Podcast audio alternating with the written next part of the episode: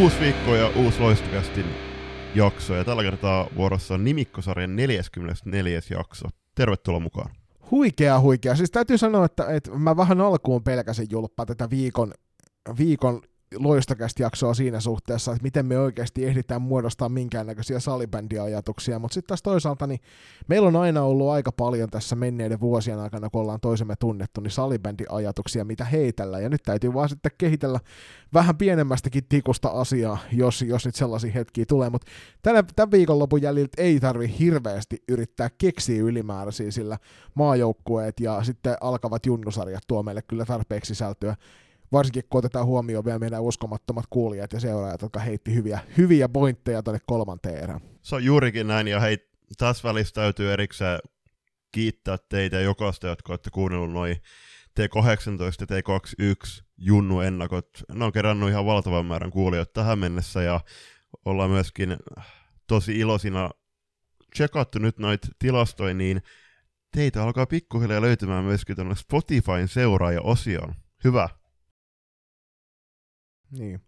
Joo, ja siis ennakot jatkuu tulevalla viikolla. Mainitaan se nyt tässä vaiheessa, tulee sitten vielä uudestaan tuossa myöhemmin, mutta siis T16 ennakkoa nauhoitellaan tulevalla viikolla ja perjantaina sen pitäisi puolelta päivin napsahdella myös sinne teidän, teidän päätelaitteisiin, niin päästä sitten kuulemaan ennen viikonlopun alkua, että miten siellä tulevissa T16 SM-sarjan karsinnoissa käy, ja sen jälkeen seuraavalla viikolla F-liiga ennakkoa, sen jälkeen sitä seuraavalla viikolla Divari ennakkoa, ja sitten on ennakot ennakoitu sitten hetken aikaa, mennään niin kuin hommat pitäisi ja ennen kuin sitten alkaa näiden jatkosarjojen ja SM-sarjojen ennakointi sitten uudemman kerran siellä joskus marraskuun mm. puolella.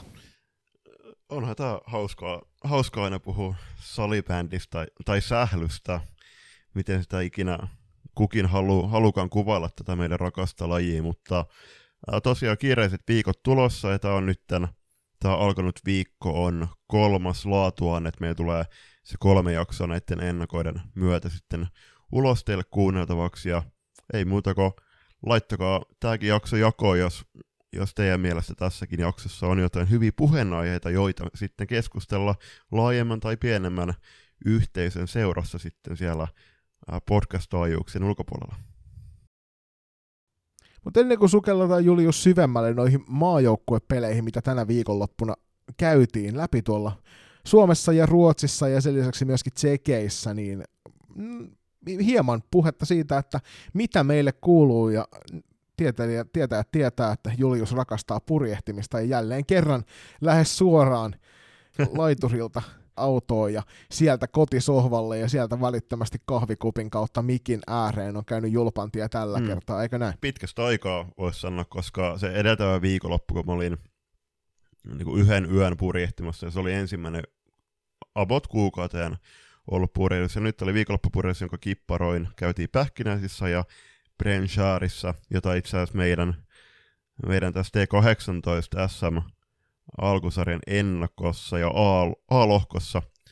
Vieraana on ollut Tiina Rintamäki myöskin, FP Turun päävalmentaja, teille vinkkas, niin oltiin siellä ja oli itse asiassa hauska sattuma, että oltiin siellä kavereiden kanssa kahvilla, joskus ennen ilta yhdeksän tuossa lauantaina, ja sitten tämä kahvilan pitäjä kyseli, että joo, että ootteko pitkä purjehtu, tai onko pitkä purjehdustiedossa tällä, ja sitten mä sanoin, että ei, että nyt ei kyllä kerkeä hirveästi, koska nyt kun itsellä on salibändikausi alkanut, niin selvisi, että hän pelaa, pelaa erässä, erässä joukkueessa salibändiä, ja vinkkasin toki loistokästistä hänelle, hänelle että katsotaan, jos, jos tota, saadaan hän, häneltä sitten jotain, jotain kuulumisia joskus, mutta ihan loistava viikonloppu, 60 mailia, sato aika paljon tuossa lauantaina, mutta ei se sade, sade missä nimessä haittaa ja päästiin uimaan ja oli, oli ihan loistava viikonloppu ja tässä niinku, kun miettii tulevaa syksyä, niin tämä oli nyt viimeinen purjehdus about kuukauteen, koska tulevana viikonloppuna alkaa SM-karsinnat. Itse vietin tämän viikonlopun salibändin parissa nyt niinku striimien välityksellä, ennen kaikkea U19 naisten striimien välityksellä, niin tuli vietettyä aikaa. Olin myös harkinnut, että olisin voinut käydä nauttimassa tuolla tuolla tyttäreni kanssa eilen niin elokuvapäivästä. Turun tori, torit ja kaikki muutkin kukkulat oli täynnä elokuvanäytäntöjä ja Turun torilla oli itse asiassa mielensä mm. pahoittaja. Itsensä Heikki Kinnusen tota, sisään juontamana ja vähän aikaa harkitsin, että olisi voinut Neidin kanssa sinne mennä ja sitten selvisi, että teini-ikäiseni katosi melkein välittömästi ovesta seuraavaan osoitteeseen ja oli sitten yökylässä, niin mulla meni sitten mukavasti salibändi paris koko viikonloppu, että voisi mm. asiat olla huonomminkin, mutta hei, ei siitä sen enempää, Julius. Nyt lähdetään kohti tämän ensimmäisen erän pääaihetta, eli noita naisten ja U19-naisten maajoukkuepelejä. Ja tartutaanko ensimmäisenä kiinni noihin vanhempiin, vanhempiin pelureihin, eli naisten maajoukkueeseen. Ensimmäisen täytyy tietysti nostaa esille Laura Manninen, jolle tuli tuossa ensimmäinen yhdeksättä tsekkiä vastaan pelatussa ottelussa sata maaottelua täyteen. Huikea määrä eittämättä, että mitä luin, että vuode, kaudesta 2012-2013 lähtien pyörinyt maajoukkojen ympyröissä ja kahdeksan vuotta kului myöskin tuolla Ruotsissa, Pixbun paidassa ja kyllä nyt ajat, ajatella vaikka tulevia MM-kisoja Singaporessa, niin ehdottomasti Laura on varmasti vahvalla tuohonkin joukkueeseen ja tuo sitä tärkeät kokemusta. On, on varmasti yksi niitä pelillisiä selkärankoja. Ennen kaikkea noissa tiukoissa paikoissa niin on helppo nojata hänen kokemukseensa siellä, että, että tietää, että, että toi ei panikoi, niin munkaan ei tarvi panikoida. Ja se on yksi sellainen asia, mitä, mitä tota valmentajana oli itse ollut paikan päällä katsomassa, kun kokeneimmat pelaajat rauhoittaa ympärillä olevia nuorempia pelaajia just nimenomaan siinä. Ja toi on kyllä ehdottomasti semmoinen asia, joka, joka tota, tuo lisää syvyyttä siihen joukkueen tekemiseen. Ihan ei vielä riitä tonne maaottelu kärkeä Lauralla, Lauralla meiningit. 132 on. Muistatko Julius, kuka mahtaa olla eniten maaotteluita pelannut suomalaisnainen? Veikkoisin, että Nina Rantanen. Elina Kujala, 132 mm. maaottelua. Mutta komia määrä on kyllä sata, siitä ei voi mitään muuta kuin nostaa hattua ja kovin korkealle, ja niin täältä nousee kaksi kappaletta lippiksiä loistokästin suunnalta. No ei silloin ekas pelissä perjantaina. Tsekkiä vastaa 6-4.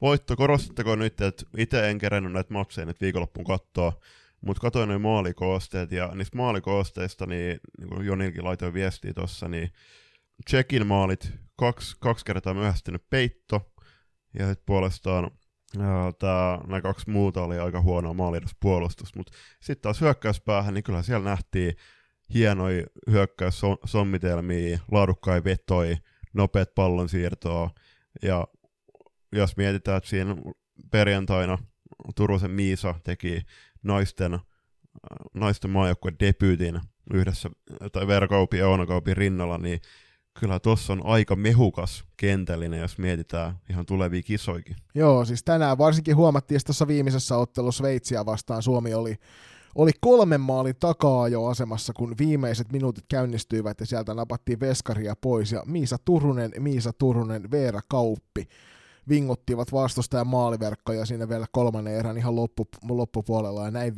tasurista lähdettiin rankkareille, jotka tällä kertaa sitten ikävä kyllä hoiti tuo vastus, eli Suomelle tuli ensimmäinen tappio näihin skaboihin tuosta sitten rankkareilla, mutta joo, Miisalta aika vahva sisääntulo. 3 plus 1 näihin peleihin ja, ja, ja ilmeisen hyvin onnistui nuoreksi, nuoreksi pelaajaksi noissa kinkereissä ja siitä kertoo tosiaan paljon se, että kauppien, kauppien rinnalla. Hän pelasi tänään itse asiassa alun perin ei oltu merkitty ollenkaan ensimmäisen kolmeen kentälliseen, eli hänet nostettiin sitten pelille, kun tarvittiin ratkaisia. Joo, tänä, tänä sunnuntai tuossa päätösmaksissa Sveitsi vasta oli selkeästi palattu tuttua turvalliseen, eli oli, oli kakkoskentän Sarjo Jennan rinnalla Milla Nurlund ja Laura Rantanen, ykköskenttä oli Kaupit ja Sara Piispa, ja toi ykköskenttähän on on ollut erittäin tuttu viime vuosilta. Ja niitä on ehkä, ehkä kuitenkaan ihan syttynyt sille, sille muodostelmalle, että toi Miisan kokeilu oli, oli erittäin hieno uutinen, uutinen myös niin kuin tältä suunnalta vastaan otettu. Et katsotaan, miten, miten toi nyt tulee kehittymään, että en nyt, niin kuin puhuttiin, niin Turun EFTllä tuskin tullaan näkemään hirveästi uusia nimiä, mutta kun katsoit matseja, niin mitä Henrika Maikola pelasi? Niin, no mä oon kanssa näistä naisten maaotteluista, niin on kyllä aika puhtaasti noitten, noitten tota, highlightsien varjossa, eli äh, Henrika Maikola oli tänään merkattu Ulla Valtolakas siihen kolmanteen pakkipariin, ja ei ainakaan isompia virheitä näkynyt noissa highlightseissa, että toivon mukaan Henkka on saanut sieltä hyvät pelit alleen, ja se, minkä mä haluan erikseen tuolta puolustuksessa nostaa esille vielä, niin Daniela Westerlundilta todella vahvat, vahvat pelit tähän viikonloppuun. Et hän selkeästi näytti sen, että sieltä, sieltä tulee isompaa jälkeä tällä kaudella kuin aikaisemmin, Et jos nämä ensimmäiset, ensimmäiset maaottelut tähän kauteen nyt antaa yhtään osviittaa. Niin, Damppuhan pelasi kuitenkin Uppsalan kisoissa ykköskentässä silloin, myy Kippilän pakkiparin. Äh, Kippilän pelikunto on, on arvotus kyllä kisoja, ajat, kisoja varten. Että onhan tässä vielä kuitenkin semmoinen kolme kuukautta itse kis, kisoihin, mutta vakava loukkaantuminen ja katsotaan, että ehtiikö myy sinne kisakoneeseen. Toivottavasti kuntoutuu. Että se olisi ihan loistava juttu myöskin Kur- Kurrosta ja Kurrosen valmennustiimiä ajatellen, jos sinne saataisiin sitten vielä ää, myy, myy siihen rosteriin, mutta niin kuin sanoit, niin ää, kyllä Damppu, Damppu otti ykköspakin roolin tuossa turnauksessa.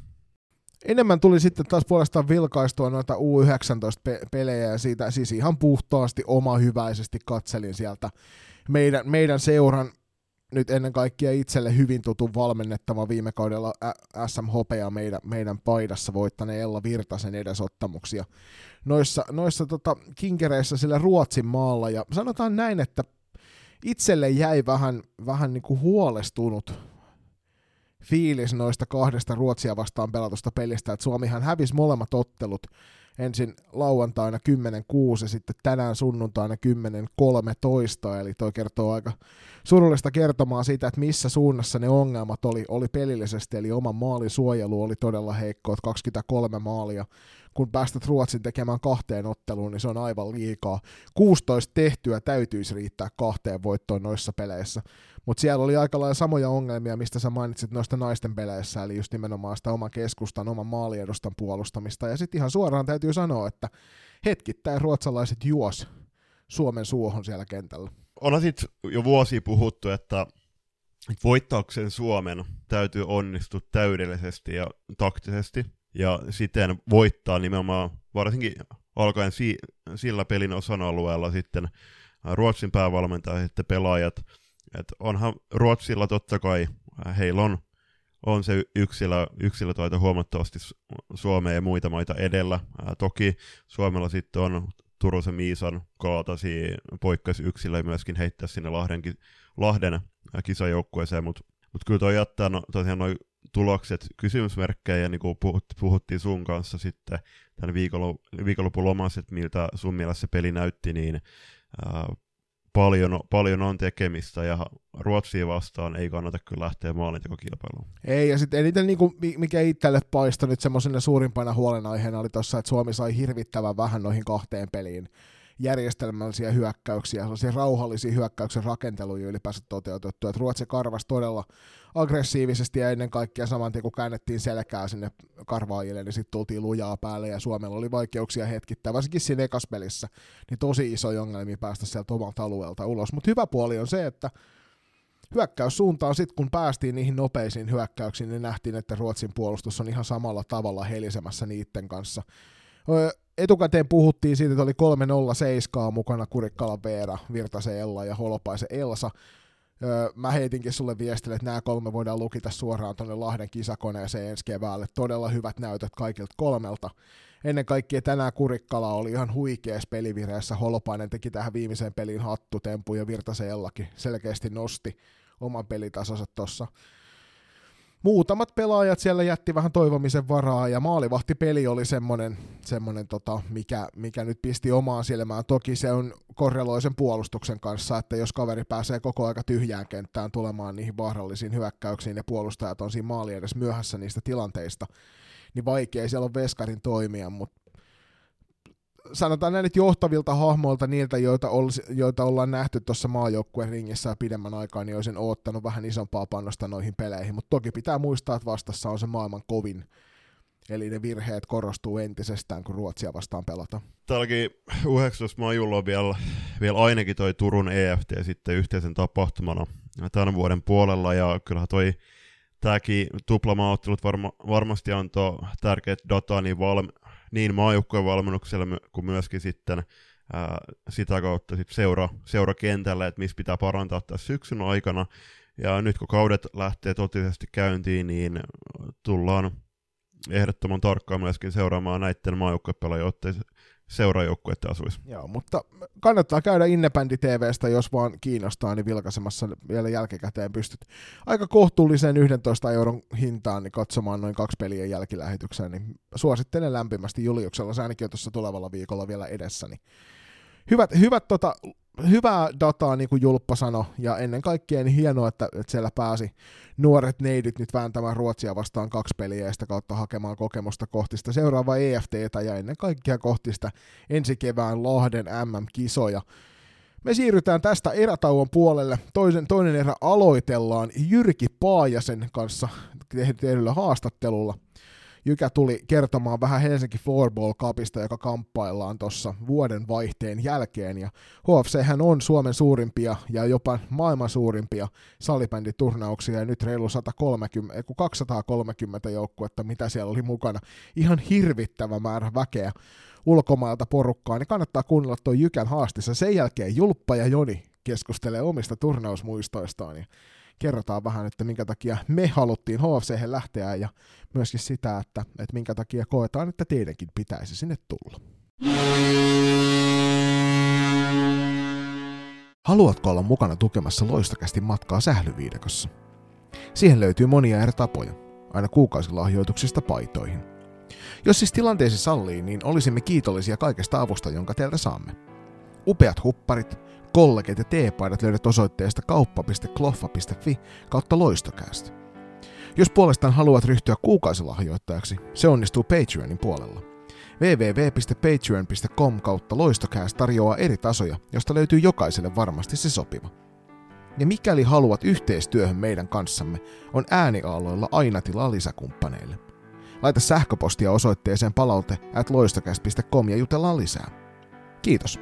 Ja nyt takaisin ohjelman pariin. Vaikka sarjakaudet ovat pyörähtämässä kovaa vauhtia käyntiin, niin turnausjärjestelyt ovat menossa vielä lujempaa vauhtia tuolla Helsingin suunnilla. Ja näin loistokästin toisen, toisen erän vieraaksi ollaan jälleen kerran saatu tuolta kaukaa Helsingistä Jyrki Paajanen. Jyrki, tervetuloa jälleen kerran loistokästin taajuuksille. Kiitos, kiitos. Täällä on aina mukava olla. Tällä kertaa keskustellaan Helsinki Floorball Cupista, joka järjestetään ensi tammikuun alussa nyt 20. kerran. Ja 20-vuotis juhlavuosi, mitäs, mitäs toi tulee näkymään teidän, teidän tulevassa turnauksessa? No ihan ekaksi tota, niin, tarkennan, että ei ole 20 kerta vielä, koska tuossa koronan takia jäi turnaus pari kertaa Joo, välistä, mutta 20 vuosi, eli 2004 oli ensimmäisen kerran. silloin oli nimellä Helsinki Floorball Open, mutta Joo. se sitten pari vuotta sen jälkeen muuttui sitten Helsinki Floorball Cupiksi. Mutta millä tavalla toi tulee näkyä? Onko teillä jotain isompia juhlallisuuksia suunnitteilla sinne? Kyllä meillä on tarkoitus saada turnauksessa sellainen monipuolinen kokemus, kokemus kaikille, eli erilaista, erilaista ohjelmaa, ohjelmaa siihen suunnitellaan. Eli sekä kentillä että kenttien ulkopuolella pitäisi olla mielekästä ja viihdyttävää tekemistä. Hmm. Sehän on tunnettu siitä Suomessa, että se on ihan valtavan kokoinen turnaus ja nyt näyttää siltä, että ehkä vähän laihempien vuosien jälkeen jälleen kerran saadaan valtava kasa joukkueita paikan päälle. Missä tällä hetkellä menee joukkueen määrät noin suurin piirtein? No meillä oli just viime viikolla päätty ennakkoilmoittautuminen ja ennakkoilmoittautumisen jälkeen joukkueet oli mukana 201, eli se on todella, todella hyvä määrä, kun vertaa nyt näihin edellisten vuosien tapahtumiin. Vertaa vuosi sitten joukkueet oli mukana kokonaan turnauksessa 103, ja korona tuossa aikana muuten ne pyöri siellä pikkusen sadan päälle. Tuossa 2000-luvun 2013-2016 välillä turnauksessa oli useampana vuotena yli 300 joukkuetta, joten nyt, että meillä on tässä vaiheessa jo 201 joukkuetta mukana, niin se on kyllä mielettömän hyvä ja kieli siitä, että hieno turnaus ja kansainvälinen tapahtuma tulossa. Kyllä. Missä kulkee kipuraja noiden joukkueiden kohdilla, että sanotaan näin, että nyt onnistutte rekrytoimaan vielä hirvittävän kasan lisää porukkaa, niin missä kohtaa täytyy sanoa, että nyt ei mahdu enää? Mä en usko, että sellaista tilanne tulee, että tosiaan noita kolme ja puolen joukkueen turnauksia on pystytty vetämään. Että meillä on Arena Centerin neljä hallia, meillä on 15 salibändikenttää, missä täällä pelataan noita otteluita. Ja ää, aikaisempina vuosina on ollut tilanteita, missä omat kentät ei ole riittänyt ja sitten ollaan pelattu myös, myös tota, niin, muiden omistajien naapurihalleissa. Että kyllä tässä pääkaupunkiseudulla tilaa riittää. Sarjoja on myös ihan valtava kasa, mitä nyt tästä katselee, niin poikien puolella 12 sarjaa, tytöissä 6 sarjaa ja aikuisissakin 5 sarjaa, eli joukkueita sitäkin kautta mahtuu paljon. Miltä näyttää tällä hetkellä nuo ilmoittautumistilanteet esimerkiksi tuolla poikapuolella? No hyvältä näyttää silleen, että ei ole, käytännössä nyt tiedetään jo tässä vaiheessa, että kaikki sarjat tulee toteutumaan, koska riittävästi joukkueita on ilmoittautunut jo tähän asti. Ja erityisen ilolla mä katson sitä, että nämä ihan pienimpiä poikia, P9, P10 joukkuemäärät on niin kuin oikein, oikein hyvät, että että, että sieltä on nuoremmista niitä joukkueita on ja uusia joukkueita aktivoitunut ja tulee käymään turnauksissa hakemaan kokemusta, niin se on asia, mitä erittäin ilolla tervehdin. Hmm meidän kuulijoita tietysti ennen kaikkea kiinnostaa tuo tyttö- ja naispuoli tekemisestä, niin miltä näyttää tyttöjen ja naisten ilmoittautumistilanne näihin sarjoihin? Tytöllähän on kuusi sarjaa ja naisilla sitten kaksi sarjaa tuolla aikuisten puolella. Joo, ihan mielekästä tekemistä on tiedossa ja kansainvälistä myöskin. Eli tota, T16, missä olet itsekin tekemisissä, niin meillä on kahdeksan joukkuetta siinä mukana, viisi joukkuetta Suomesta, kaksi Ruotsista ja yksi Virosta, eli siellä, sinne tota, niin toivotaan kovasti vielä, että suomalaisjoukkueita lisää saadaan. verkkoja vesillä ulkomaille on, on vielä, että siellä saattaa olla, että tulee reippaastikin vielä ruotsalaisia ja virolaisia tyttöjoukkueita lisää, että sen suhteen näyttää hyvältä. Ja T14-sarja samaten, että siellä on kahdeksan joukkuetta tällä hetkellä mukana. T12 kilpa- ja haastajasarjoissa on yhteensä 14 joukkuetta tällä hetkellä mukana, ja sielläkin on väriä, väriä Ruotsista parinkin joukkueen verran, eli tota, ihan mielenkiintoiselta näyttää, ja tämä kansainvälinen aspekti näissä turnauksissa on ollut perinteisesti vahva, että pääsee pelaamaan sellaisia joukkueita vastaan, joita ei ole aikaisemmin välttämättä kohdannut. Niin sama se oli tuossa keväällä Helsinki Junior Challengeissa silloin, mistä edellisen kerran keskusteltiin näillä taajuuksilla, niin loistavia ruotsalaisjoukkueita oli muutama kappale ja itse täytyy ainakin sanoa, että nautin valtavasti siitä, että pääsi valmentamaan jälleen kerran ulkomaalaisvastuksia vastaan kuin pelityylit ja ennen kaikkea se niin kuin kulttuurijoukkueen toimimisen kanssa on ihan erilainen kuin meillä täällä Suomessa. Joo, kyllä se tulee aina sellaisen lisämausteen siihen ja ne on just niitä pelejä, mitä noita pelaajien kanssa odotellaan. Mutta puolella niin tällä hetkellä näyttää siltä, että T18 ja T21 on aika, aika huolestuttavassa tilanteessa. Jos onneksi se sarja, sarja T tai HFC ei ole tänään, vaan siihen on vielä pitkä tovi aikaa, mutta tässä olisi varmaan nyt semmoinen hyvä, hyvä aspekti antaa sitten vielä suuri mainospuhe meidänkin kautta noihin sarjoihin, että minkä takia HFC kannattaa lähteä matkaan mukaan. No erityisesti nyt on T18 kannalta, siellä on ruottalainen todella kova joukkue Westeros IBS ilmoittautunut jo mukaan. Ää, ja tota, päivä on sellainen, että silloin ei ole, ei ole T18-sarjojen runkopäiviä, eli ää, niiden suhteen ei pitäisi olla mitään esteitä suomalaisjoukkueilla ilmoittautua mukaan. Eli T18-joukkueelle ehdottomasti lämmin, lämmin tervetuloa turnaukseen haastamaan ruotsalaisiakin. Mm. 15 kenttää, jos on toi niin kuin suurin piirtein tällä hetkellä se määrä, missä näitä pelejä vedetään, niin mä tiedän, että et, et, et, tuossa ollaan oltu yhteyksissä suureen striimin mukuliin, eli Jonathan Filmani, joka meilläkin, meilläkin tota, on yhteistyökumppanina tässä tällä kaudella toimimassa, eli Filman Media, niin miltä näyttää striimaukset, kun nämä aina kiinnostaa kotijoukkoja, jotka ei paikan päälle Helsinkiin välttämättä pääse? Joo, ihan mielenkiinnolla seurasin Mestareiden kapin ja Loisto, Loistokapin tota, niin striimauspalvelua ja tapaa, miten se oli toteutettu, ja olen pitänyt sekä Salibändiliitossa Ojala Jussi ja sitten tosiaan Filman median kanssa tuossa tota, niin, vähän palaveria ja suunnitelmat etenee tässä ja katsotaan, päästään varmaan tässä lähiviikkoina etenemään asian kanssa. Ja, ää, totta kai meillä niin kuin kiinnostus on tehdä otteluista tota, niin striimejä. Meillä on vaan tilanne, että meillä on tosiaan vähintään se 15 kenttää, millä me pelataan, että tuskin päästään siihen tilanteeseen, että kaikkien kenttien kaikki ottelut saadaan striimattua, että varmaan tullaan panostamaan niissä lähetyksissä sitten siihen laatuun, monikameratuotantoihin, selostuksiin ja Kyllä. muuta, mitä noista edellä mainituissakin turnauksissa oli aika mielettömän hienosti toteutettu näihin pitäisi varmaan sitten niitä robottikameroita, että jos, on, jos, on tota, jos sieltä kotijoukolta nyt kuullessa löytyy ylimääräinen robottikamera, niin ei muuta kuin vinkkiä tuonne HFCn suuntaan, että sieltä voisi sitten mahdollisesti apua tulla, koska kyllähän toi ennen kaikkea nyt koronan jälkeen niin se striimaaminen nousi ihan eri, uusille sfääreille ja sen huomaa kyllä näissä junioriturnauksissa, niitä kysellään jo harjoitusotteluistakin, että oliko meillä niitä striimejä näistä peleistä, että voi kotisohvalta katsella. Kyllä, ja täytyy sanoa ja antaa kehut tuonne Salibändiliiton ja siellä viestinnän suuntaan, että tuo Salibändi TV on kyllä ihan mieletön, mieletön alusta ja mahdollisuus tuossa, ja hienosti nyt näitä turnaustoimintoja oli tota, niin, koeajettu nyt näissä, näissä tämän syksyn turnauksissa, että hyvä duunia ovat tehneet sillä, ja uskon, että tuosta paljon iloa koko salibändiporukalle seuraavina vuosina. Joo. Nyt sä sanoit, hyviä mainospuheita tullut jo ulkomaalaisista vastustajista, tullut siitä, että vähän keksitään jo tekemistä niin kuin kentän ulkopuolellekin, niin mitä muita syitä antaisit joukkueille, jotka nyt vielä miettivät, että kannattaako meidän tammikuussa 24 tulla sinne pääkaupunkiseudulle pyörähtämään salibändin parissa, niin mitä, tota, mitä sä itse pitäisit semmoisina myyntivaltteina HFCssä? No sanotaan, että kyllä tämä on sellainen puolen, kauden puolen välin, välin tota niin, ää.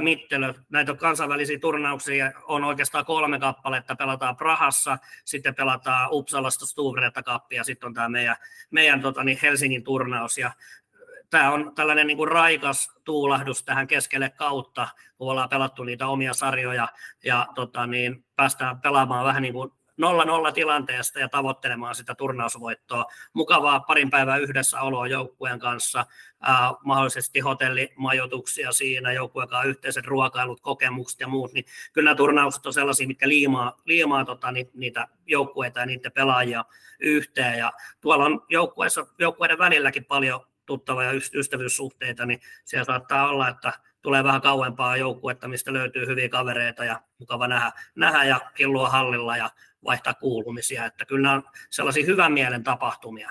Mm, ja toki sitten pitää muistaa, että joulusesonkin on Helsingissä just päättymäisillään. Että se on myös aika maaginen paikka joulun aikaa, jos haluaa käyskennellä vaikka pitkin kaupunkia, niin siinä on kyllä hyvä myyntivaltti myös ihmisille, jotka eivät ole sitä päässeet kokemaan. Joo, ja alennusmyynnit. Niin, se on ihan totta. Sieltä löytyy niitä putiikkeja, sen mä tiedän ainakin, että noissa teini, teinijoukkueissa se varmasti on iso juttu.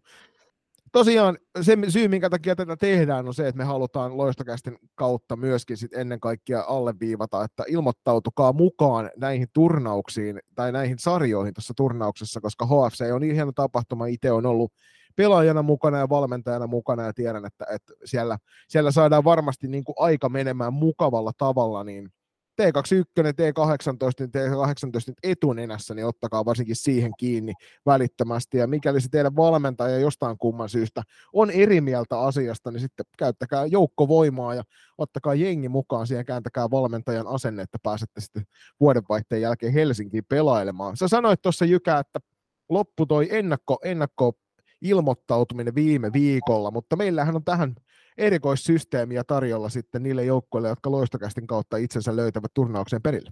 Joo, eli tota, meillä tuo ennakkoilmoittautuminen oli etuna ää, turnauksen ilmoittautumismaksu oli ainoastaan 50 euroa, ja tota, niin nyt se nousi, nousi sitten tota, niin ennakkoilmoittautumisajan jälkeen, ja näillä vanhemmilla junioreilla se on 210 euroa, mutta koska me erityisesti halutaan ja toivotaan tyttöjoukkueita mukaan, ja kiitosta myös teidän kuulijoille, niin ää, syyskuun loppuun asti, kun käy ilmoittamassa joukkueen, ja sieltä löytyy sellainen etukoodi ää, kohta, mihin voi kirjoittaa etukoodin. Kun sinne kirjoittaa loistokäst isolla L, pienellä C, niin saa vielä syyskuun ajan tyttöjoukkueet tuon ilmoittautumismaksu 50 euro summalla. No niin, siitä myöskin niin kuin vakkarikuuntelijalle isoa alennusta. Toi on, toi on näissä haastavissa taloustilanteissa, niin se voi olla se piste iin päällä, joka sitten merkitsee sitä, että lähdette mukaan.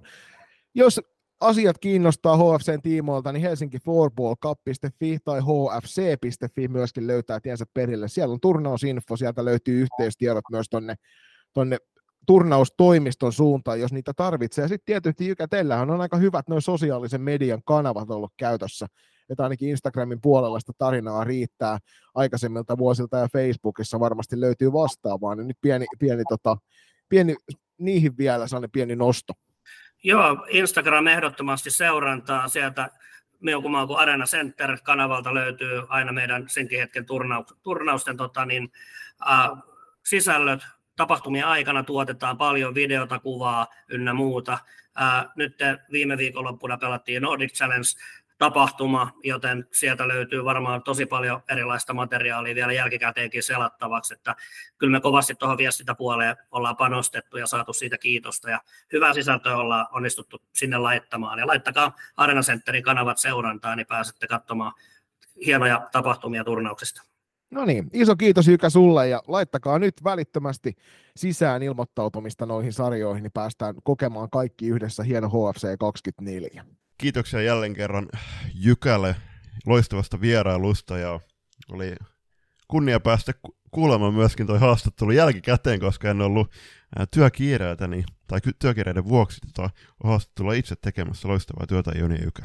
Kiitos, kiitos ja kiitos Jyrkille. Joo, siis tämä on yksi niitä juttuja, mikä me sun kanssa Julius sovittiin tälle vuodelle, että koitetaan vetää haastattelut läpi myöskin silloin, kun toinen tyyppi ei ole paikan päällä. Tai aikaisemmin vuosina ollaan pidetty aika kivenkovaa kiinni siitä, että halutaan molemmat olla siellä. Mutta nyt toivotaan, että pystytään tarjoamaan isommin, isommin dataa myös sinne kotijoukoille näistä hommista. Ja nyt jos mun pitäisi Julius sulta kysästä, niin mikä on paras turnausmuisto pelaajana, mikä sulla on? No niitä on todella paljon, mutta jos mä nyt parhaita luettelen, mitkä on hyvin muistissa, niin totta kai Stuvretto Cup, puhutaan jostain vuodesta 2009-2010. Me oltiin silloin SPC Akatemian, eli tämä oli SP Nantere ja SPC Turku aikoinaan löi, löi kättä yhteen ja hynttyt yhteen ja muodosti tämmöiset, olisiko ollut B- ja A-junnuihin sitten yhdistelmäporukan. Eli he on, on ikään kuin ollut silloin edelläkävijöitä näille nykyisille yhdistelmäporukalle, joita nähdään paljon sarjoissa. Mutta oltiin pelaamassa tänne B94-porukan kanssa, eli äh, mä olin siinä 93 mukana äh, Fyrishovissa siinä pääkentällä. Äh, jotain ruotsalaista jengiä vastaan. Hävitti se 06, se oli joku puolivälierä matsi, mutta siellä oli siis Ruotsin pelaajia pelaamassa. Oli ihan loistava fiilis, kun meillä oli silloin meidän sit seuran ykkösjoukkoja, niin oli kannattamassa sit meitä siellä, kan, siellä katsomassa ja huus kovaa, kovasti meidän eteen ja kannusti meitä parempia suorituksia. Ja muutenkin, muutenkin noi turnausreissut ollut sit pelaajana aina ihan, ihan parasta.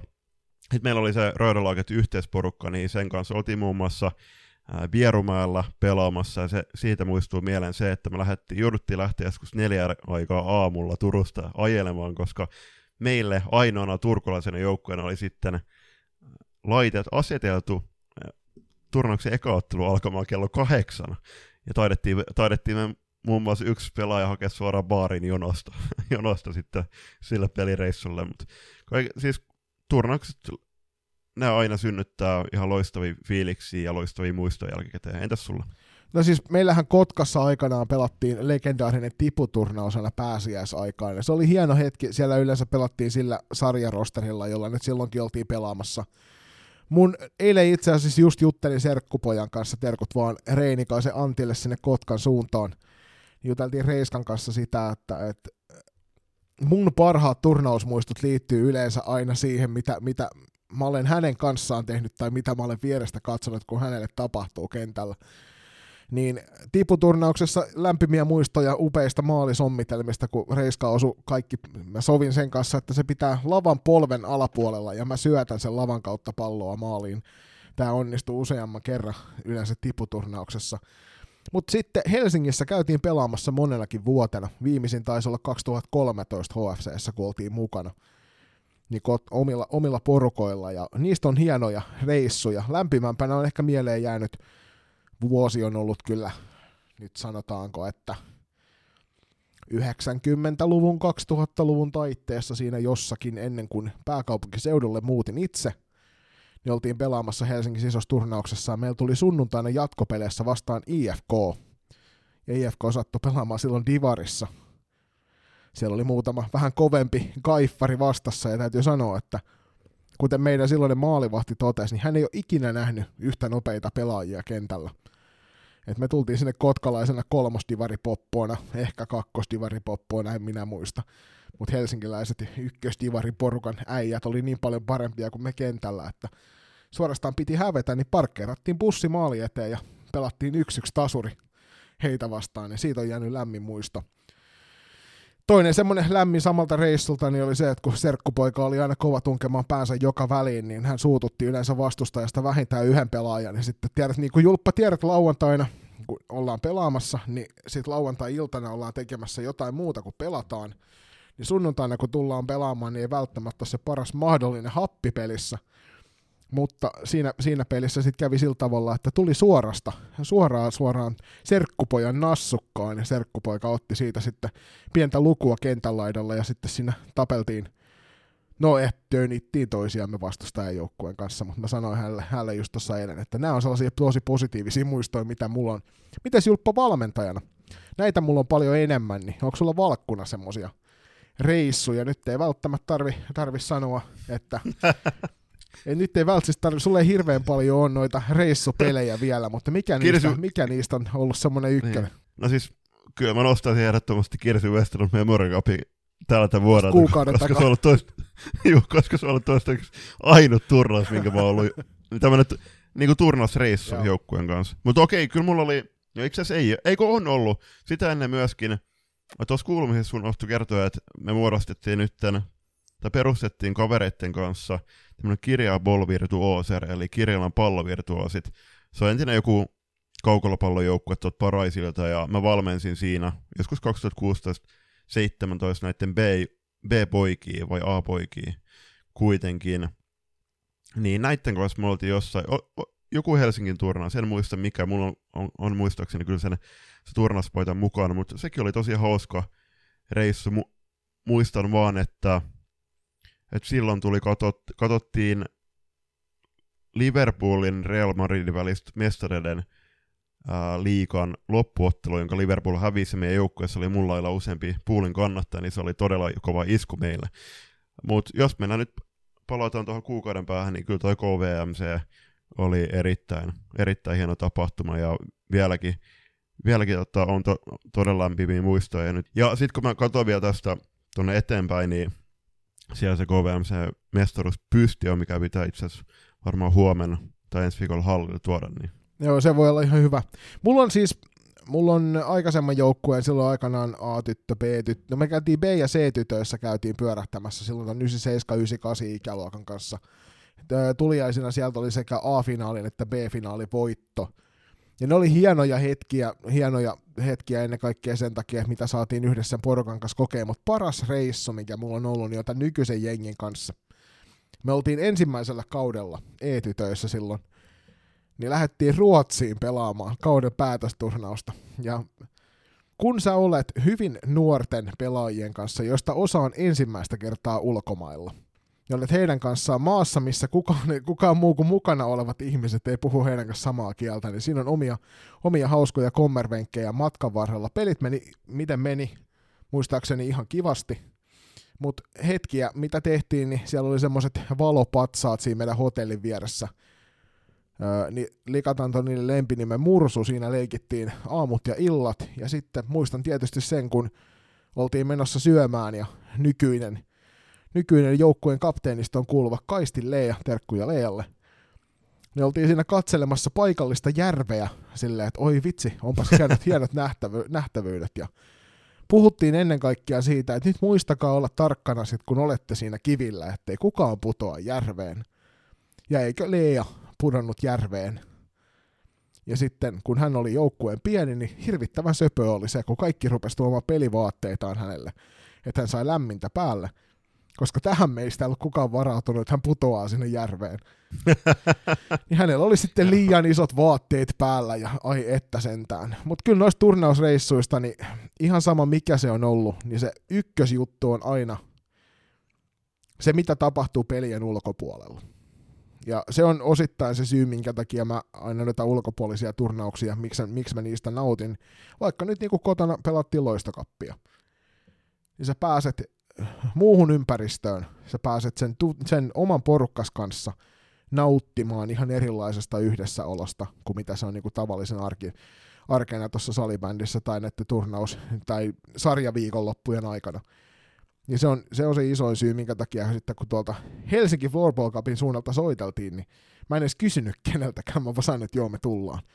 Mikäli, ja tämä on iso jos, mikäli Salibändiliitto ei asettele siihen pelejä sille viikonlopulle, koska näin on käynyt yhtenä vuotena aikaisemmin, kun meidän piti sinne lähteä.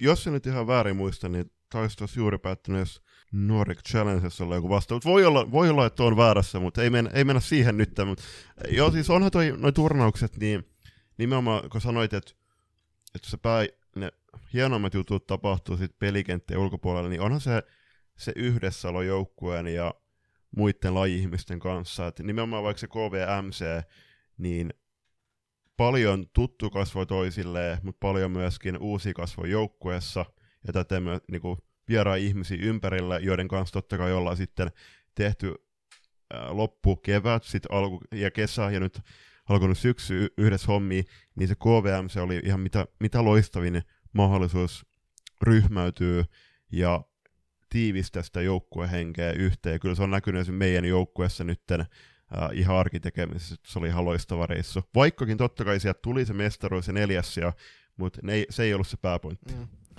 Toivon mukaan sinäkin siellä nyt kun tätä kuuntelet, niin innostuit siitä, että ehdottomasti lähdetään mukaan noihin. Ja niin kuin tosi Jykän haastattelussa kuuluu, niin T18 nyt ennen kaikkea se ikäluokka, mihin siellä toivotaan, toivotaan lisää pelaajia, lisää joukkueita. Sinne on loistava ruotsalaisporukka jo saatu vahvistumaan ja lisää olisi tulossa, mikäli sarjaan porukkaa saadaan. Eli käykää ilmoittautumassa mukaan noihin naisten sarjoihin ja tyttöjen sarjoihin, ja mikä ettei niihin poikien ja miestenkin sarjoihin, että saadaan toi HFC toteutumaan ihan valtavana operaationa tuossa vuoden alussa, ja päästään kaikki nauttimaan hienosta turnauksesta ja oheisohjelmista ennen kaikkea yhdessäolosta muiden sarjojen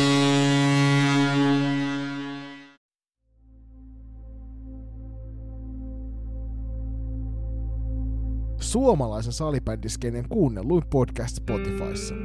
Välttäkää kopioita. Loistokäästä.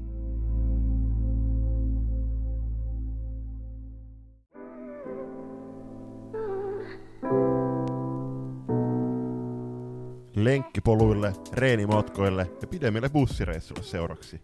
Loistokäästä.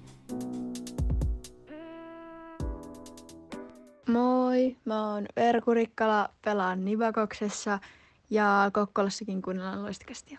Kolmannessa erässä tällä kaudella pääsette tästä jaksosta lähtien kuulemaan Junnu-katsauksen, eli tämä Junnu-katsaus on tuttu muoto totta kai aiemmin tuotantokausilta, että ollaan tehty, tehty näitä Junnu-katsauksia niin ennakoitten välikatsausta paketointien muodossa, mutta tänä vuonna joka viikko tavoitteena tarjota teille kuulumiset ja tilastot ja suurimmat puheenaiheet valtakunnallisista junnusarjoista. Lähdetään liikenteeseen T21-sarjasta, joka saatiin pyörimään käyntiin nyt tuossa menneenä viikonloppuna. Ikävä kyllä vain yksi ottelu siellä pelattiin, mutta se oli mielenkiintoinen matsi, jossa vastakkain olivat Kuopion velhot sekä Häme Stars, ja tämä matsihan päättyi 7-4 velhojen voittoon. Ja tästä kun nopeasti katsotaan tuota, miten tuo ottelu meni, niin Täällä Julius meidänkin esiin nostava muun muassa Helle Lyytinen esi- esiintynyt enemmän kuin edukseen. Hän on tehnyt pari maalia tuossa ottelussa, eli, ja sen lisäksi myöskin syöttöpistettä, eli, eli hyvin osuttiin hänen kohdallaan oikeaan. Ja ensi viikonloppunahan T21 jatkuu sitten sarja täydellä hyökällä eteenpäin, sinne tulevat kaikki muutkin joukkueet jo mukaan, ja pääsette sitten katsomaan vähän suuremmin vielä näitä. Mutta nyt tosiaan niin B-lohkon ykkösenä tällä hetkellä Kuopion velhot kolmella pisteellä, ja siinä välissä sitten kuusi kappaletta joukkueita, joilla ei ole yhtään annettu ottelua pelattua ja kahdeksantena sitten Hämestars yhdellä tappiolla. Ja ensimmäisen voittomaalin tekijälle kunnia, eli Karita Heinonen viimeisteli ton 5-2 maalin tuossa matsissa, tämä matsi kun päättyi 7-4, niin Karitalle siitä voittomaali nimiin.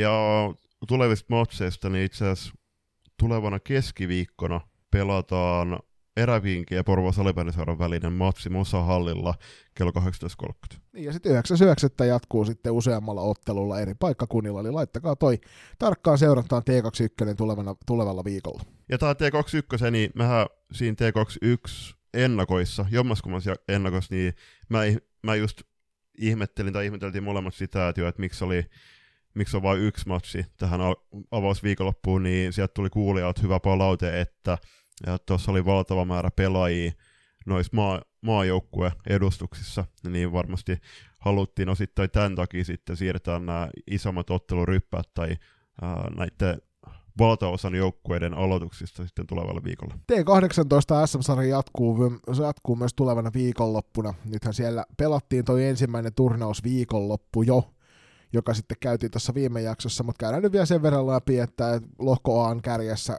FPC Turku ja Classic neljällä pisteellä, ja lohko B kärjessä FP Factor ja Erä Vikingit neljällä pisteellä. Muut joukkueet vähemmässä kuin täysissä pisteissä ensimmäisen viikonlopun jälkeen, mutta tulevana viikonloppuna niin pelataan A-lohkossa sekä Pirkkalassa että Tsemppi Areenalla. 10.9.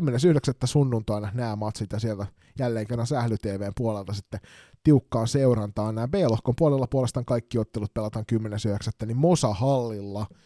Eli jos olet paikan päällä Pirkkalassa, Tsemppiareenan lähestössä tuolla O, oliko tämä O, Kempeleellä, Kempeleessä. Joo, Kempeleellä ja sitten tota, tai sitten Mosahallissa tuo pääkaupunkiseudulla, niin me ihmeessä katsomaan näitä matseja, siellä on hienot, hienot väännöt edessä myös tulevana viikonloppuna. Ja tulevaan viikonloppuna totta kai alkaa myöskin T16 SM sarjan sarjat ja niistä myöskin luonnollisesti ennakot tulossa ja A-lohkon ennakossa päästään haastattelemaan New Starsin päävalmentaja Sami Virtasta ja B-lohkon ennakossa PSS ja OIFin yhteisjoukkueen päävalmentaja Kalle Wallström, joka ää, totta kai on loistokastin taajuuksista tuttu viime kaudelta. Niin ja myöskin maajoukkue tieltä tuttu nyt tästä kevään jäljiltä. T16 valtakunnallisen, tai siis SM-sarja karsinat alkavat 9.9. lauantaina Pirkkalan vapaa-ajan keskuksella pelataan, Pohitullin koululla Uudessa kaupungissa pelataan ja Sipoon Areenassa taas puolestaan tuo B-lohkon matsit kaikki. Eli näihin matseihin paikan päälle ehdottomasti, jos kannattaa mennä, ton parempia salibändipyhättöjä ei oikein olekaan tähän ensimmäiselle päiville kuin Pirkkala, Pohitulli ja Sipoon Areena. Jos vielä tulee mieleen jotain puheenaihetta kysymyksiä noihin ennakoihin liittyen, niin laittakaa tulemaan. Aikaa on tiistai-iltaan saakka. Eli laittakaa palautet loistokas.com tai meidän DM. Ää, tässä vaiheessa on tullut jo, tullut jo erinoma, erinomainen määrä niin kysymyksiä kuin puheenaiheita. Jatkakaa samaa tahtia myöskin, ja tässä jakson lopussa pääsette myöskin noita kuulee kysymyksiä kuuntelemaan, niin nyt on tullut poikkeuksellisen paljon, joka on erinomaisen hieno juttu. Mennään sitten uutisia kohti, ja ensimmäisenä uutisena nyt tietysti, kun kaikki sarjat tässä pikkuhiljaa pyörähtävät käyntiin, ja viikon päästä itse asiassa viimeiset ilmoittautumisajatkin T8 ja P8-sarjoihin Suomen ympäri menee umpeen, niin hoitakaa itsellenne lisenssit kuntoon. Olet sitten pelaaja tai valmentaja tai taustatoimija, niin pitäkää huoli siitä, että ne lisenssit on kunnossa ennen kuin mennään niihin ekoihin peleihin, ettei tule ongelmia. Lahdes pelataan 8-12 toukokuuta ensi keväänä U19-naisten MM-kisat ja Suomi luonnollisesti mukana ja emäntämaana. Ja nämä lohkot arvottiin Nordic Challenges, eli Posin kautta saatiin myös tuonne Nordic Challengeen jotain tyttöä naissalibändissä. Olihan siellä siis ilmeisesti jotku, jotkut sarjat saatu onnistumaan myös tyttöpuolella, mutta joo, nyt U19-kisoihin ennen kaikkea. Ja nyt ensimmäisenä mä kysyn sut Julppa, ennen kuin mennään näihin lohkojakoihin, niin haluaisitko sinä nähdä vapaan jaon näiden kaikkien joukkueiden välillä, jotka selviää näihin MM-kisoihin, vai haluaisitko nähdä nimenomaan tänne, että meillä on kaksi niitä päälohkoja ja sitten kaksi niitä alempia lohkoja? Kyllä mä haluaisin nähdä vapaa Mä oon ihan samaa mieltä, koska musta tuntuu vähän hölmöltä nyt, että osa näistä joukkueista ei kohtaa toisiaan ollenkaan MM-kisoissa. Ihan sama niin kuin siellä Uppsalan naisten kisoissa silloin, niin mm. ei kaikki eivät kohdanneet toisiaan. Mutta tosiaan se, mikä tässä oli mielenkiintoista, niin oli se, että tämän olisi voinut myös katsoa striimin kautta, ja se striimi olisi maksanut rahaa. Ja ihan niin paljon mua ei kiinnostanut tämä lohkojako, että mä, varsinkin kun ne otetaan tuommoisesta hienosta, hienosta kiposta tuossa nuo pallot, että olisi maksanut rahaa siitä, että rupean tätä katsomaan, mutta kiva, että se järjestettiin ja positiivista. Nämähän meni sillä tavalla, että 16 joukkuetta on jaettu neljään arvontakoriin, ja lohkoihin A ja B arvottiin kaksi joukkuetta sieltä 1-4, eli tämä on Suomi, Ruotsi, Tsekki ja Sveitsi, ja kaksi joilta 5-8 oli Latvia, Slovakia, Norja ja Puola. Ja nythän nuo lohkot meni sitten sillä tavalla, että lohkossa A pelaavat Sveitsi, Tsekki, Latvia ja Slovakia, lohkossa B Suomi, Ruotsi, Norja ja Puola. Lohkoissa C arvottiin samalla tavalla, mutta alemmista rankingeista. Lohkossa C pelaa Saksa, Uusi-Seelanti, Singapore, Australia ja lohkossa D Tanska, Unkari, Italia ja Kanada. Aika kiinnostavat lohkot. Ja isoin juttu totta kai on, on suomalaisen salibändi seuraan näkökulmasta, että tulla kohtaamaan Ruotti alkulohkossa. Joka tarkoittaa sitä, että pitää pikkusen paremmin onnistua oman maalin varjelussa kuin nyt tässä menneenä viikonloppuna heitä vastaan, että voitetaan tuo lohkon ykköspaikka, koska sieltä tulee varmuudella sitten vastaan kuitenkin kova jengi seuraava toisestakin lohkosta, niin sen takia tuossa on pakko mm. selvittää itse asiassa sitten lohko ykköseksi mieluummin kuin lohko kakkoseksi ihan niin kuin tuolla Ufsalan naisten MM-kisoissakin, niin itselle kyllä mielenkiinto kohdistuu myöskin voimakkaasti noihin lohkoihin C ja D, jossa nähdään sitten mm. näitä vähemmän tunnettuja salibändimaita. Tää, toki Saksahan siellä on, joka pitkän aikaa on naisten puolella ollut noissa kärkilohkoissa. Nyt, nyt on sitten taas niinku ehkä pieni alasmenovaihe heidän kohdallaan, mutta ennen kaikkea tuo Kanadan mukaan pääseminen on semmoinen, että heitä tuon kyllä mielenkiinnolla seuraamassa tuolla Lahdessa. Joo, ja sitten jos miettii vaikka Puolaa, niin siellä on Susanna Grysak ja, ja Maja, Maja Helman totta kai kurkeuran kärkilintuna, mutta mikä on Puolan ton, ton ikäluokan taso, niin sitä pitää tarkkaan seurata. Ja kyllä toi itse koko tämä Lahden turnaus, niin kyllä tonne pitää nyt lomat töistä sitten anoa, koska kyllä olisi ihan loistavaa ja hienoa päästä chiikaamaan noin kaikki, kaikki pelit. Toki tässäkin, että jossain Uppsala MM-kisoissa, sillä naisten MM-kisoissa, niin me, mitä mä katsoin joku 40 matsia paikan päällä. Ja mä ennen kisoja sanoin, että en todellakaan tule katsoa valtaosaa peleistä, tai, sillä, tai kuitenkaan noin iso määrää, koska koitu hallikuolema Uppsalassa paljon hieno nähtävää, missä mu- muun muassa omat rakkaat vanhempani kävivät just vierailemassa, ja he just kiittelee, ihan loistava vinkki tuo Uppsala, koska ihan todella ihan kaupunki. Mutta kyllä tässä jokaista matsia olisi hieno päästä katsomaan, katsotaan sitten kun kevät lähestyy, että mikä, mitkä matsit tulee ympäröityä sitten, mutta miettii jotain Unkaria, Singaporea, Australiaa ja Uutta-Seelantia, niin aika eksoottinen paikka Lahti varmaan heille on. Kyllä. Nämähän on tosiaan 11 U19 naisten maailmanmestaruudet, ja edellisen kerran Suomessa on tämän ikäluokan MM-kisat nähty vuonna 2004. Silloin pelattiin Tampereella, eli 20 vuotta on ehtinyt vettä virrata jokaisessa joessa, joka täällä Suomessa on, että ollaan tähän hetkeen päästy, että vihdoin nähdään U19-kisoja myös Suomen maalla. Kotimainen huippusalibändi avaa kauden. Tallinnassa eli Suomenlahden tuol, toisella puolen, eli Super Cup ratkotaan tulevan viikon, tai alka, alkaneen viikon lauantaina 9.9. Ja, ja tämähän on siis Suomen mestarin ja Cup-voittajan välinen kohtaaminen, mutta kun sattui käymään naisessa sillä tavalla, että menneen kauden mestari oli molemmissa sama, eli Turun palloseura, niin nyt saamme sitten nähdä Suomen kapissa toiseksi jottuneen SP Pro mukana noissa kinkereissä. Eli naisten puolella Tepsi ja SP Pro kohtaavat Supercupissa. Miesten puolessa puolella puolestaan niin TPS ja Classic, Tepsi liikamestarina ja Classic Cup voittajana on siellä. Ja mä uskoisin, että varmaan mikäli haluat tonne Tallinnaan lähteä, niin saattaisi vielä lippujakin löytyä. Ja täytyy sanoa, että liput kahden päivän finaaliin, kun maksaa aikuisilta 15 euroa ja lapsilta 5 euroa, niin tämä on kohtuuedullinen tapa mennä katsoa huippuluokan suomalaista salibändiä. Katon ihan samaa, erittäin halpaa. Kannattaa, kannattaa ehdottomasti hyödyntää, jos teillä on mahdollisuus. Ja kyllä tuossa kun menette sitten, sitten Tallinnan laivalla, mitä se kestää joku kolme, neljä tuntia ehkä se ylitys, niin siitä menette ennen, ensin nauttimaan herkullisia buffet-pöydän antimia, sieltä vanhan kaupungin, vanhan kaupungin kiertelyn kautta sitten katsomaan huippusalibändiä, niin ehdottomasti match, in, match made in heaven. Ja tämä Tepsi SP Proon välinen, välinen kamppailu, niin jos mä nyt vaikka sanon tästä taisteluparin siihen, niin Jenni Torkki vastaa Anu Raatevaara. Siinä on, siinä on hyvä taistelupari, tuttuja pelaajia toisille männä vuosilta. Tuossa on muutenkin useampia yhtymäkohtia noissa joukkueissa. Sitten vielä, jos päätät lähteä, niin Tallinkin laivoilla näihin kuuluu menopaluuliput, eli sä voit ostaa aamu lähtöön 10.30 tai sitten iltapäivän lähtöön 13.30 itsellesi menomatkan ja paluu on 22.30. Se maksaa 35 euroa aikuiselta lapsilta, sama lippupaketti on 20. Eli menkää ihmeessä, jos mahdollisuus on, niin pyörähtämään tuo Tallinnassa katsoa tuo superkappi. Ja kertokaa sitten meille, että millaista oli, koska harmittavasti me ei päästä lähtemään, kun meillä on viikonloppuna pelit. Kylmä Red Bull, parkinkenttä ja kuulokkeissa loistokästä.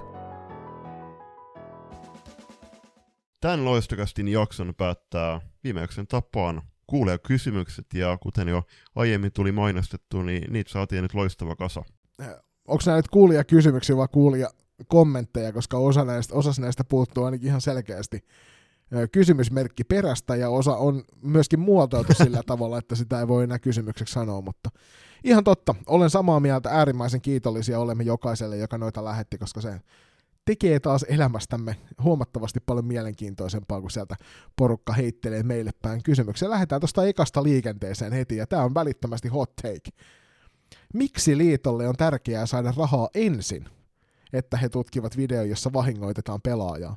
Ja tässähän siis kyseessä on se, että liiton säännöissä lukee jotenkin, tai liiton ohjeistuksessa lukee jotenkin niin, että jos kurinpito tuomarilta ei etene asia kurinpitoon, niin sitten siinä tapauksessa sä voit sen sinne lähettää esimerkiksi vaikka vastustajajoukkueen toimihenkilönä tai pelaajana, ja siihen pitää maksaa maksu, käsittelymaksu siitä, jotta se otetaan sitten siellä toisella puolella haltuun ja käydään läpi näitä. Ja tämä herätti vähän närää ihmisissä, kun he kuulivat, että, että meiltä ei esimerkiksi perus Matti Meikäläinen tai Tiina Tallaa ja pysty heittämään tonne Salibändiliiton suuntaan kurinpitopuolelle viestiä siitä, että hei voisitteko vilkaista tuon tilanteen. Ymmärrän toki sen, että se helposti ruuhkautuu se heidän mahdollisuutensa oikeasti auttaa, mutta mä koen silti, että sinne olisi voinut jonkinnäköisen karsinnan kautta ottaa noita ulkopuoliseltakin tulevia asioita niin, ettei niistä sitten tarvitsisi kantaa suurempaa huolta jatkossakaan. Niin, tota, en tiedä.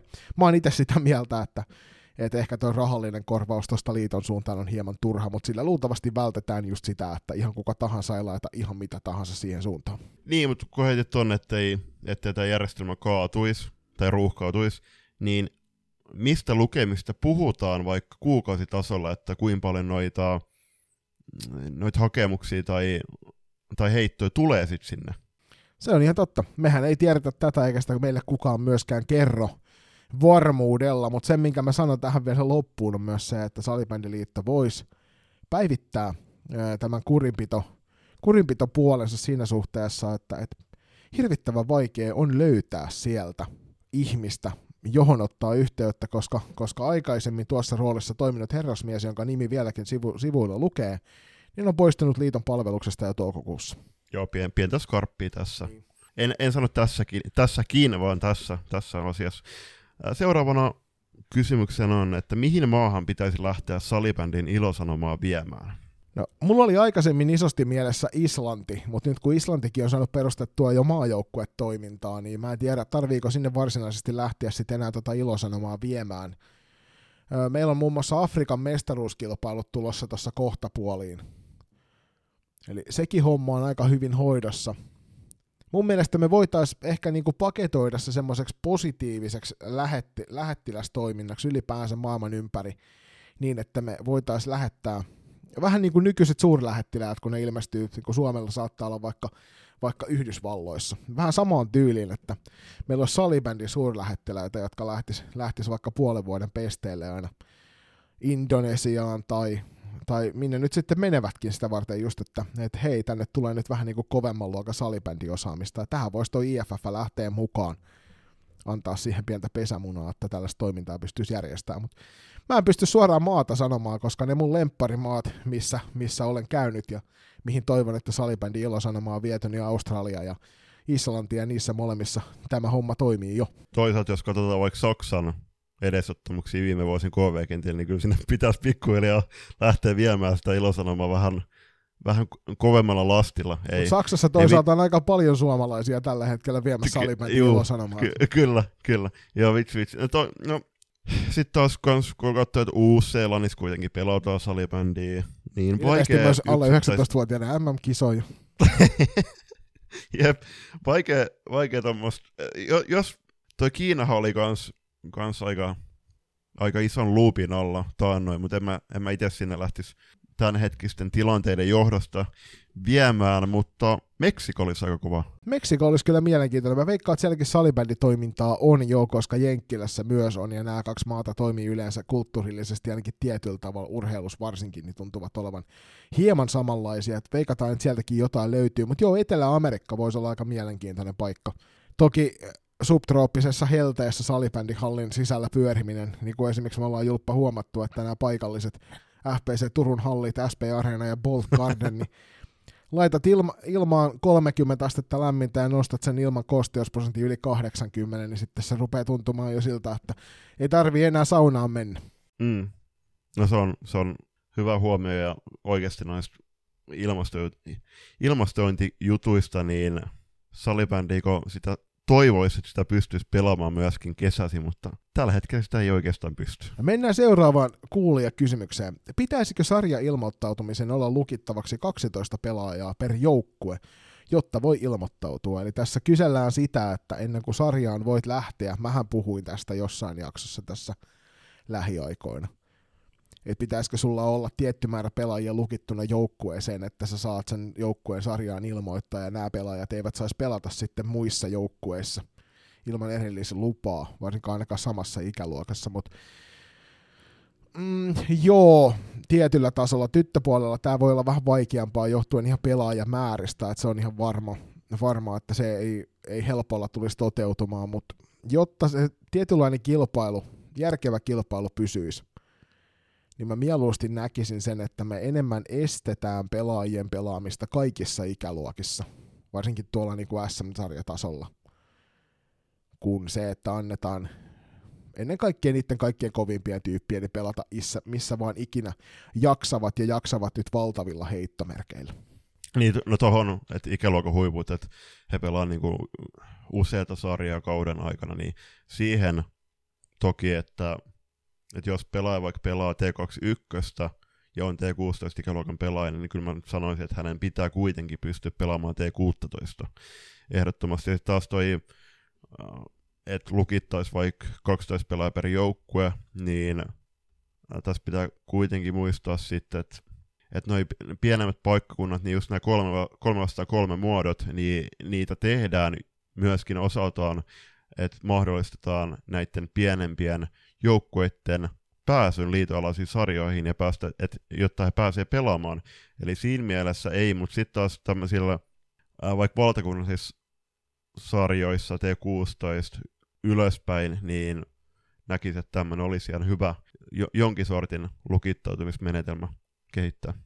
Toivottavasti tästä tuli nyt vastaus kuulijalle. Mennään seuraavaan fysiikkavalmennuksesta. Esimerkiksi eroista tyttöjen ja poikien suhteen. Ja nyt on kuulija oiva tilaisuus käydä tässä välissä kuuntelemassa. Meillä on viime, viimeisen, tai siis sanotaan, että loistokästin historiassa tätä asiaa nyt on sivuttu jo useammankin kerran, mutta meillä on Koskimäen Jonin kanssa tehty haastattelu, jossa keskustellaan näistä asioista ja sen lisäksi ja tuolta Oulun suunnilta oli Samuli, Samuli silloin kylässä meidän kanssa, joka, tota, jonka kanssa juteltiin just nimenomaan näistä aiheista myös.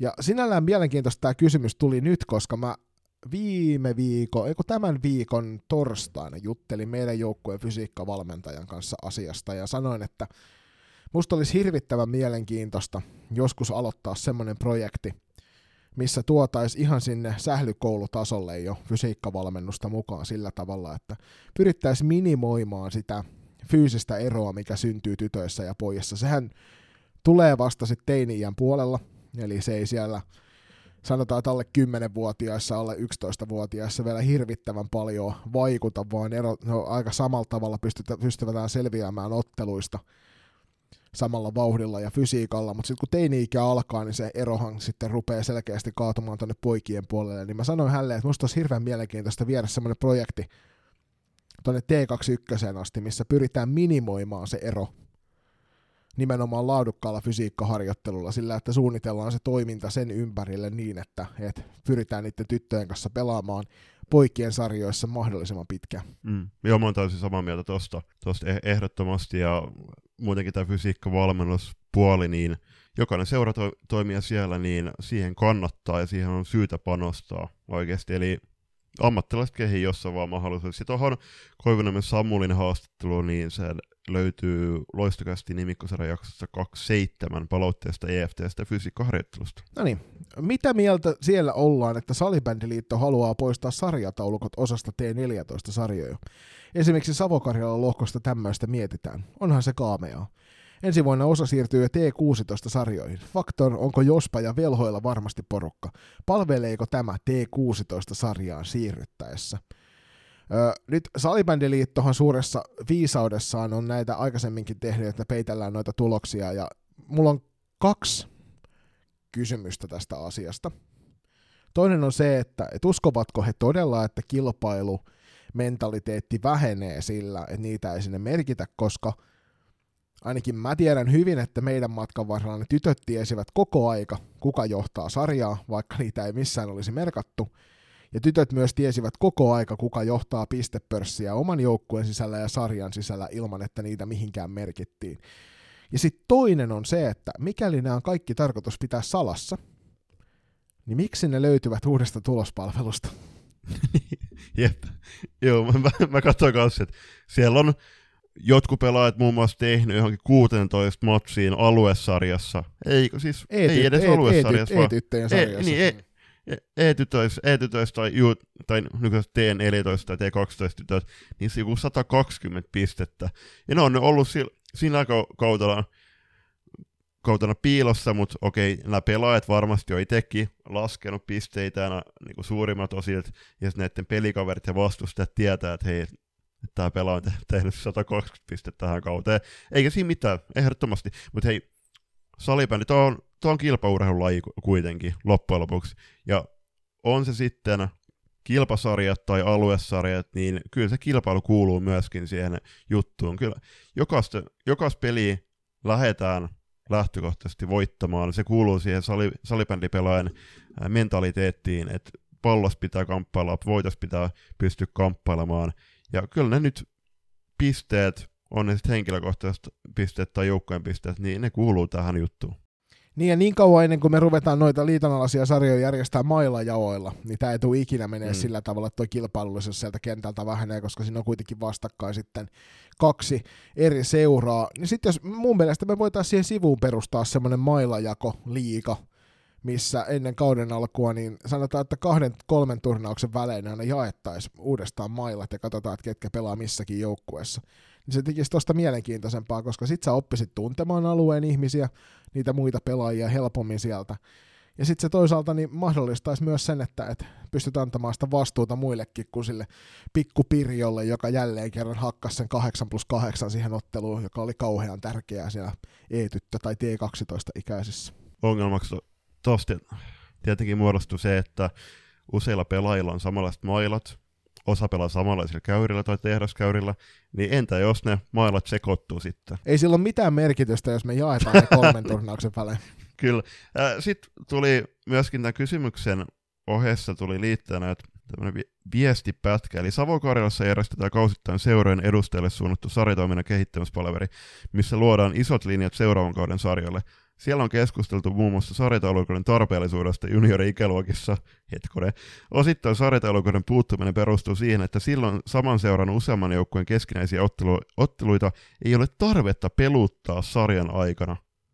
Osittain sarjataulukoiden puuttuminen perustuu siihen, että sillä poistetaan painetta olla paremmalla puolella viivaa sarjataulukossa, ja näin ollen se ennaltaehkäisee liiallista kilpailua läpi koko kauden, jossa sijaiskärsiä ovat pelaajat niin mitä jos me poistetaan vaan se niinku sieltä valmennuksen puolelta se pakko siihen voittamiseen? Musta tuntuu, että se on huomattavasti paljon helpompaa. Tai sieltä kotisohvilta keskustelu siitä, että kuinka se oma pikku pirpana ei taas onnistunut parhaalla mahdollisella tavalla voittamaan sitä oma, sen oman joukkueensa kanssa. Et jos me vietäisiin tämä mieluummin, otetaan se, niinku, ei viedä niitä pelaajilta mitään pois, vaan opetetaan ne ohessa toimijat siihen, että se voitto ei tuolla nuoremmissa ikäluokissa, eikä vähän vanhemmissakaan ole vielä, eikä saisi missään tapauksessa olla se päämäärä.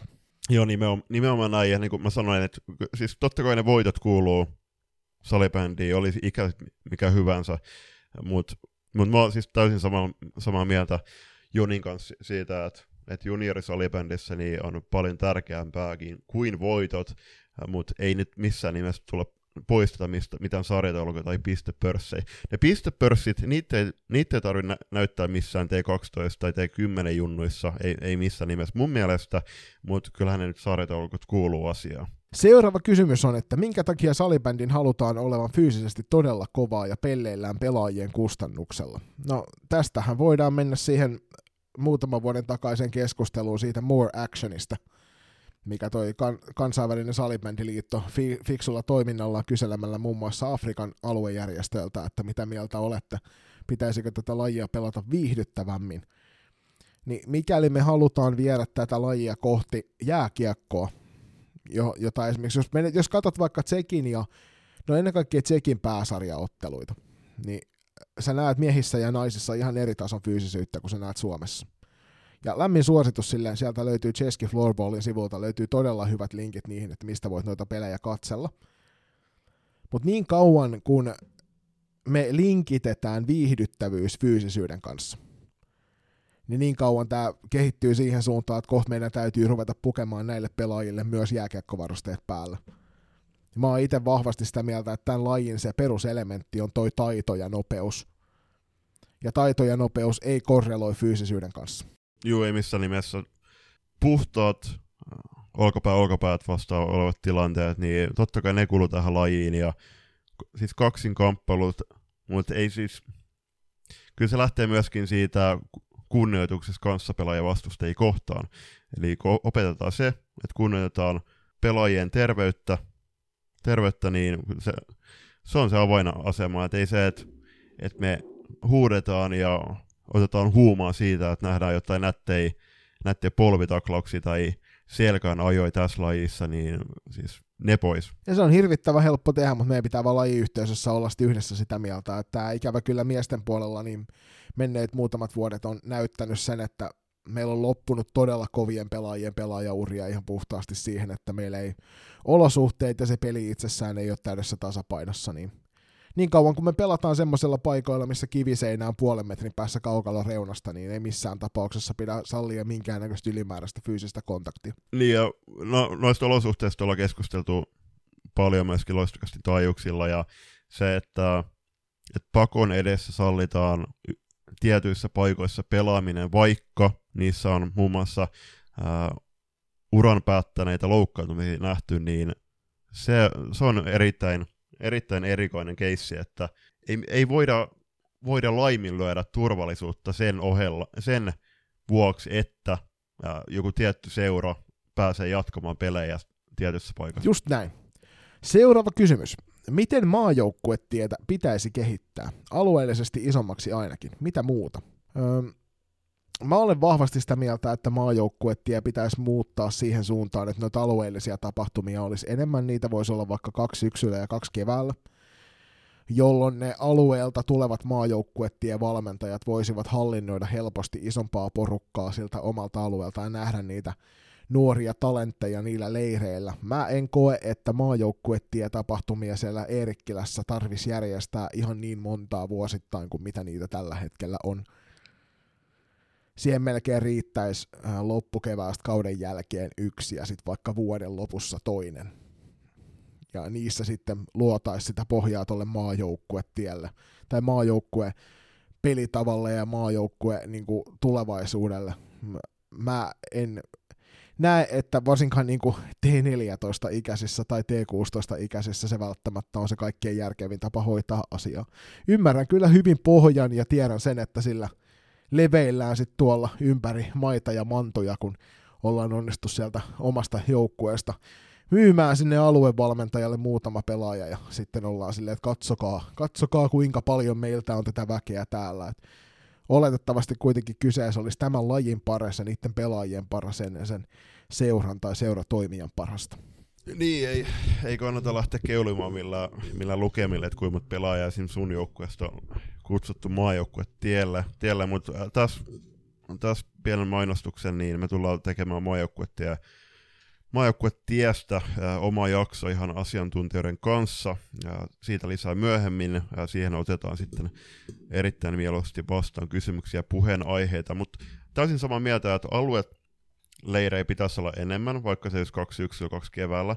Äh, maajoukkuetien tapahtumakalenterin jaksotus pitäisi totisesti muuttaa. Esim. se vuoden alus, just se loppiasaika, milloin tämä HFC pelataan, niin siitä maajoukkuettia tapahtumat pois, koska tämä mahdollistaa sen, että joukkueet voi mennä halutessaan just vaikka kotimaan turnauksiin tai lähteä sinne Stuvrettokappiin kohtaamaan, oli se sitten siellä Uppsalassa tai sitten Helsingissä nytten, niin sielläkin on, on niitä ruotsalaisia jengejä ja mu- muualta tulleita, eli saadaan mitattu seurajoukkueen kanssa taso sitten äh, ulkomaanjengiä vastaan. Sitten toinen juttu on, että nyt tulevana syyslomalla, ainakin täällä etelässä syysloma on, on lokakuun toista viikkoa about, niin meillä on silloin T16 sm sarja, niin mä itse laittaisin ehkä siihen syyslomalle maajoukkueleiri. Mm, kyllä. Maajoukkueleiri. Siis nämä on semmoisia asioita, että pitäisi isomminkin pohtia. Nyt tuntuu, että ne on siellä kalenterissa enemmän sen takia, että ku- kuvitellaan, että kun maajoukkueella on tapahtumat tässä, niin ne pitäisi myös olla. Et mieluummin ö, enemmän niitä alueleirejä, vähemmän niitä isoja leirejä, ja sitten sitä kautta nähtäisi sitä koko Suomen tasoa noissa hommissa. Ja ennen kaikkea se, mitä me haluttaisiin sieltä maajoukkuettieltä seuratasolla, niin on lisää vinkkejä, lisää opastusta, lisää ohjausta ja valmennusta sinne seuratasolle, että miten, miten voidaan edesauttaa niitä omia junioreita, joilla on se tavoitteellinen urheilu mielessä, niin eteenpäin tuossa heidän valitsemallaan urapolulla. Ja tästä olisi kiinnostavaa kuulla siinä jaksossa myöskin, että miten se, että fysiikkavalmennus, ravinnon ja unen määrä, että miten niitä käsitellään siellä maajoukkuetiellä, koska ne on, ne, ne on ne kolme tärkeintä juttua myöskin sen yksilön kehityksessä.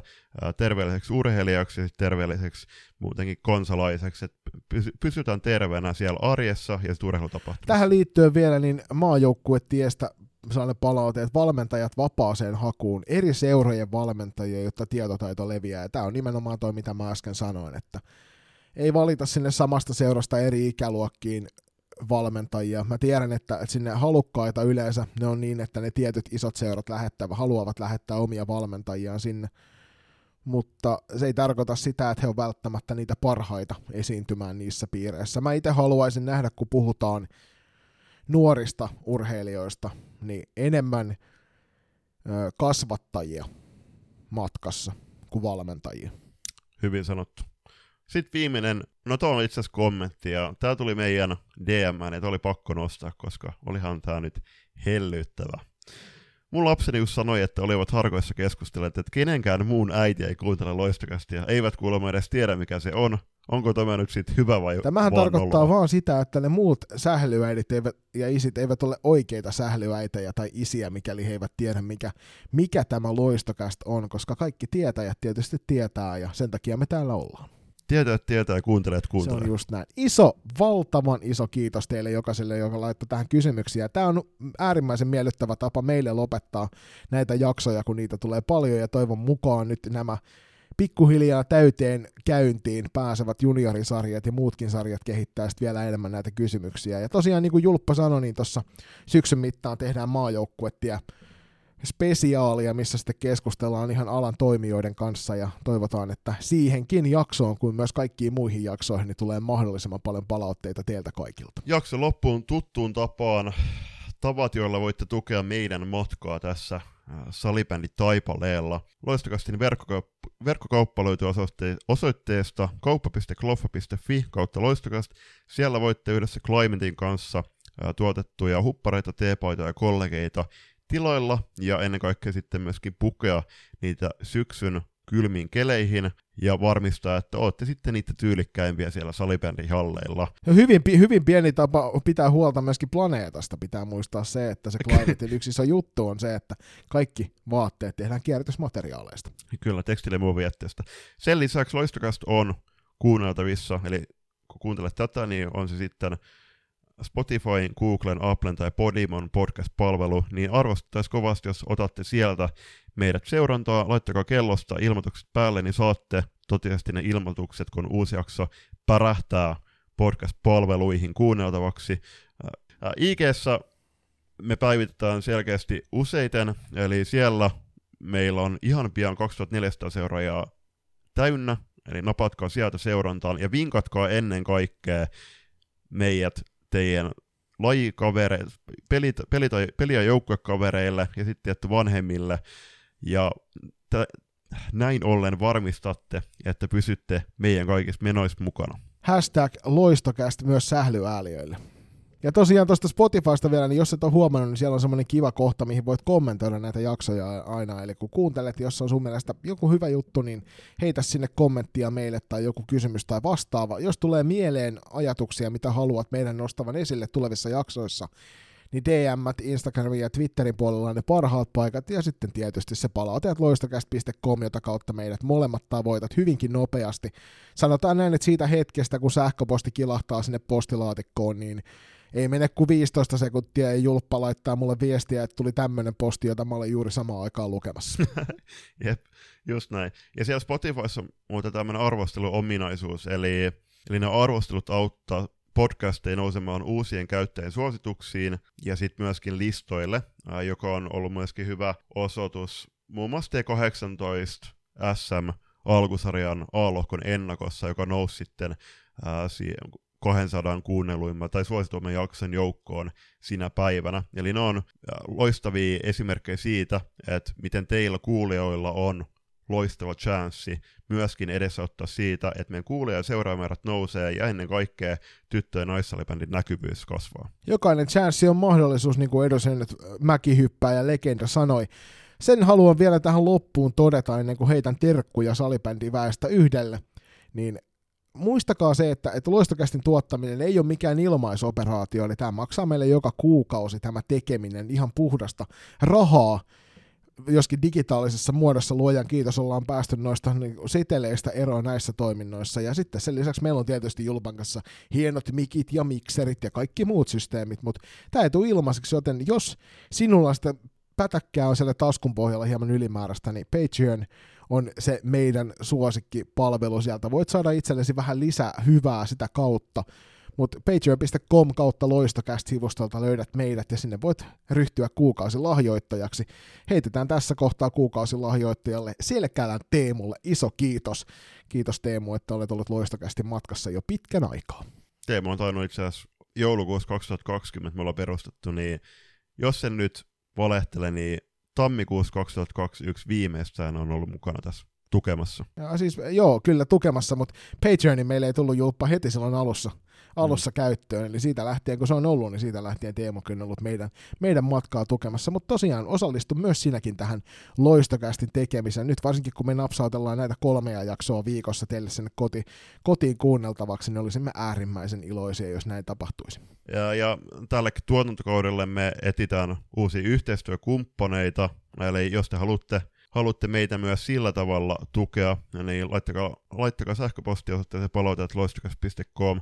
Ja kun te olette huomannut, niin tämä neljäs tuotantokausi, niin me painataan, hommi, painataan hommia entistä kovemmalla sykkeellä. Uusi jakso joka viikko, äh, välillä myös jopa kahdesta neljään jaksoa. Katsotaan nyt, kun tässä syksy lähtee taas kunnolla käyntiin, niin pärähtää teille kuunneltavaksi. Ja kuten on monta kertaa sanottu, niin jokainen jako ja kuuntelu, niin ne merkkaa meille todella paljon ensi viikolla, kun kuuntelet sitä seuraavaa loistakästi jaksoa, niin se on sitten 200 jakso, se on meidän juhlajakso, eli tässä on isoja asioita tapahtumassa. Kiitos kun kuuntelit, pistä tämä jakso jakoon ja ei muuta kuin nähdä halleilla.